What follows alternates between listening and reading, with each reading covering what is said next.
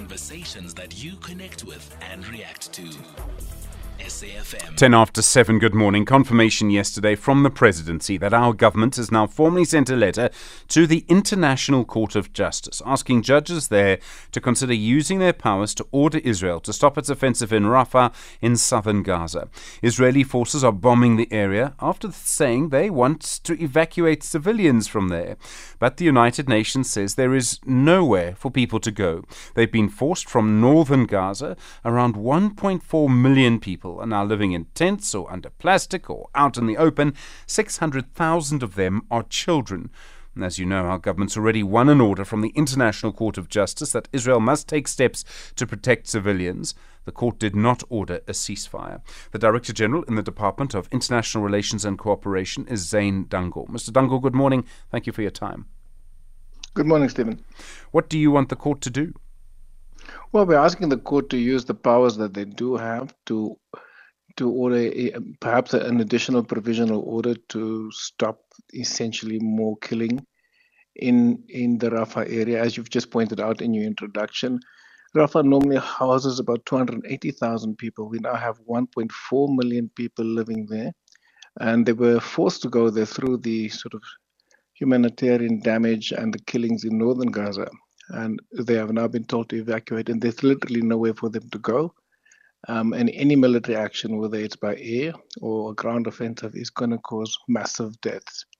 And we're asking that the court uses its power to stop more irreparable harm to the Palestinian people in that area.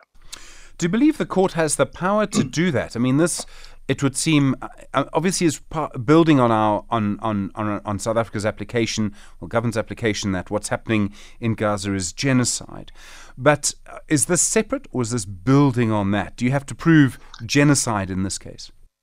No, we don't have to prove genocide or plausible genocide in this case. It builds on from what we've argued, and the court has a Article 75.1 of the rules of the court where they can, in exceptional circumstances, and where you know the, there's this demonstration of urgency, use the individual or regional powers um, to assess the situation and order a, a provisional order.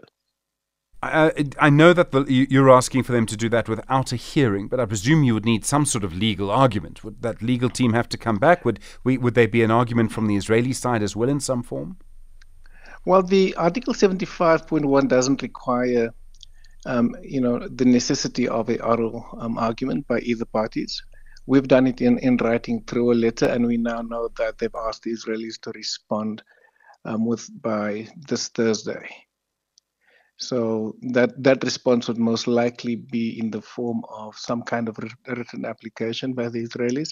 The court will then assess what the argument that we've made. They will assess the conditions on the ground, um, and then they will make a, a decision on their own. They may, if they want to call us for oral hearing, but we think, given the urgency, that may not be necessary. Um, obviously, our government won the previous order. Has Israel complied with that in any way, shape, or form? No, not in any way, shape, or form. We we know that there was an attempt to reinterpret what the provisional orders were saying. If one reads the first two provisional orders in particular, the first provisional order makes very clear a specific um, instruction to respect Article 2 of the Genocide Convention. That includes, for example, stop the killing. Article, the second provisional order then orders the IDF to respect, to ensure that they do not engage in any conduct that breaches all the provisions in that in, in the genocide convention. So essentially, while we did not ask for a ceasefire application, this was a de facto ceasefire order by the court. It was very well crafted by the court, all six of the provisional orders. So, you know, none of these measures have been complied with by Israel. Our Minister of International Relations, Dr. Naledi Pandor, and I realize she's your uh, political boss, was speaking in, in Parliament yesterday, and I think she used the phrase Israel is massacring civilians in Rafah. Is that the official position of our government? We believe um, that Israel is guilty of a massacre of Palestinian civilians in Rafah and in Gaza. That word massacre, of course, is the key word there. Well, if you look at the mass deaths, and it is a massacre, We've, people are now referring to the massacre in Rafah after the very first attack. I think we, we, we witnessed a number of deaths of children and their caregivers in the first six hours of that of a, that attack. Attack. Um, people estimate anything between 67 and 100 people in six hours. So that is a massacre by any standard. Zane Dangor, thank you very much indeed. The Director General in the Department of International Relations and Cooperation. It's just gone a quarter past seven you with SAFM. Benji Shulman is the Director of Public Policy at the South African Zionist Federation. Benji, good morning. You oppose what our government is doing here. Why? Thank you, Stephen, and uh, good morning to the listeners.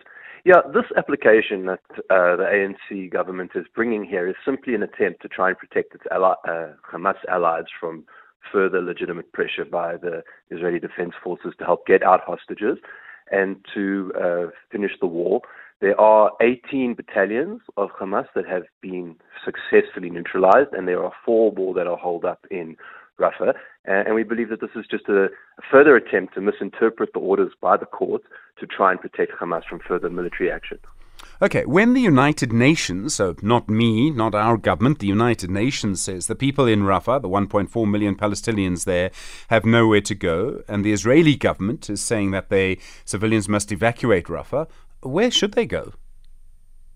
Uh, Stephen, there's already actually quite a lot of options for them to go. For one, they could go I- into Egypt, for example. That's right close on the Rafah border, uh, and there's lots of space and uh, opportunity for them to go there so that uh, military action can continue without any civilians getting uh, in harm's way. And in fact, there are negotiations at the moment between the United States and Egypt and Israel to see what options there are so that civilians uh, don't need to be hurt uh, to the maximum possible options. Uh, we must understand that for the IDF, it's not optimal to operate where there's lots of civilians anyway. So it, it doesn't actually help them to, to have civilians in the area they want to deal with Hamas. And so, if those negotiations are successful, you should be able to have uh, those civilians get out of the way so that Hamas can be dealt with. So, Palestinians must leave Gaza? Not necessarily. Some of the negotiations that they're talking about are uh, talking about areas around Rafah, they're trying other parts of the strip. This is not an impossibility if your viewpoint is that the problem here that Hamas is holed up in civilian areas, and what we need ultimately is a, pro peace uh, regime in that area so that we can have uh, proper uh, negotiations that can continue. It's worth noting that this was not just an attack on Rafah, which happened in the last while. It was a specific attempt to actually release hostages, which was successful. There were two hostages that were released, and this is the first set of hostages that have been released pretty much since the start of the war. And I think what we're seeing here is Hamas getting desperate because they understand that this is coming and they're ratcheting up the diplomatic pressure so that they can try and prevent further military action. Okay. Um, we have seen Israeli politicians, not all of them, but certainly some of them, suggesting that Gaza should be depopulated. Uh, when you now talk that Egypt must take Palestinians and you say there's space for them, there's space for them because there's no one living there and there's no one living there because it's a desert. Let's just be very clear about that. Um, you're suggesting then, you seem to be following what some Israeli politicians have said, which essentially would mean that Gaza would be empty and Israel would take it over. In other words, the Palestinians would lose Gaza is that what you're suggesting? That in fact, and this would go against everything the United Nations stands for, you're suggesting then that the Palestinians would lose Gaza, it would be depopulated, and you're saying that 1.4 million people must be forced off land that even Israel has said before is theirs. No one's suggesting that at all, Stephen. I think that that's what you put there is an enormous stretch. What we're trying to look for here is humanitarian corridors to keep civilians out of harm's way, which has pretty much been the policy of Israel since the beginning of the war in northern Gaza, in Khan Yunis. The point is you want to deal with Hamas. Hamas is the problem here. Uh, Hamas is a violent terrorist organization that continues to try and murder people. And what you want is civilians out of harm's way. What you're trying to create is some sort of humanitarian corridor, whether it's into Egypt or other parts of the Strip, which is currently in a negotiating position, uh, and to find ways to deal with the problem. The truth is, is this could end tomorrow uh, if Hamas was serious about protecting the Palestinian people. No one seriously thinks that Hamas have a chance of surviving this. So why are they continuing this war? If they gave up tomorrow and released all the hostages, there would, none of this would be a problem. Uh, but in the meantime, then, if that isn't the issue, then we need to find a way to protect as many civilians as possible whilst dealing with the military threat, which is Israel's right, including what the court said in terms of its right to self-defense.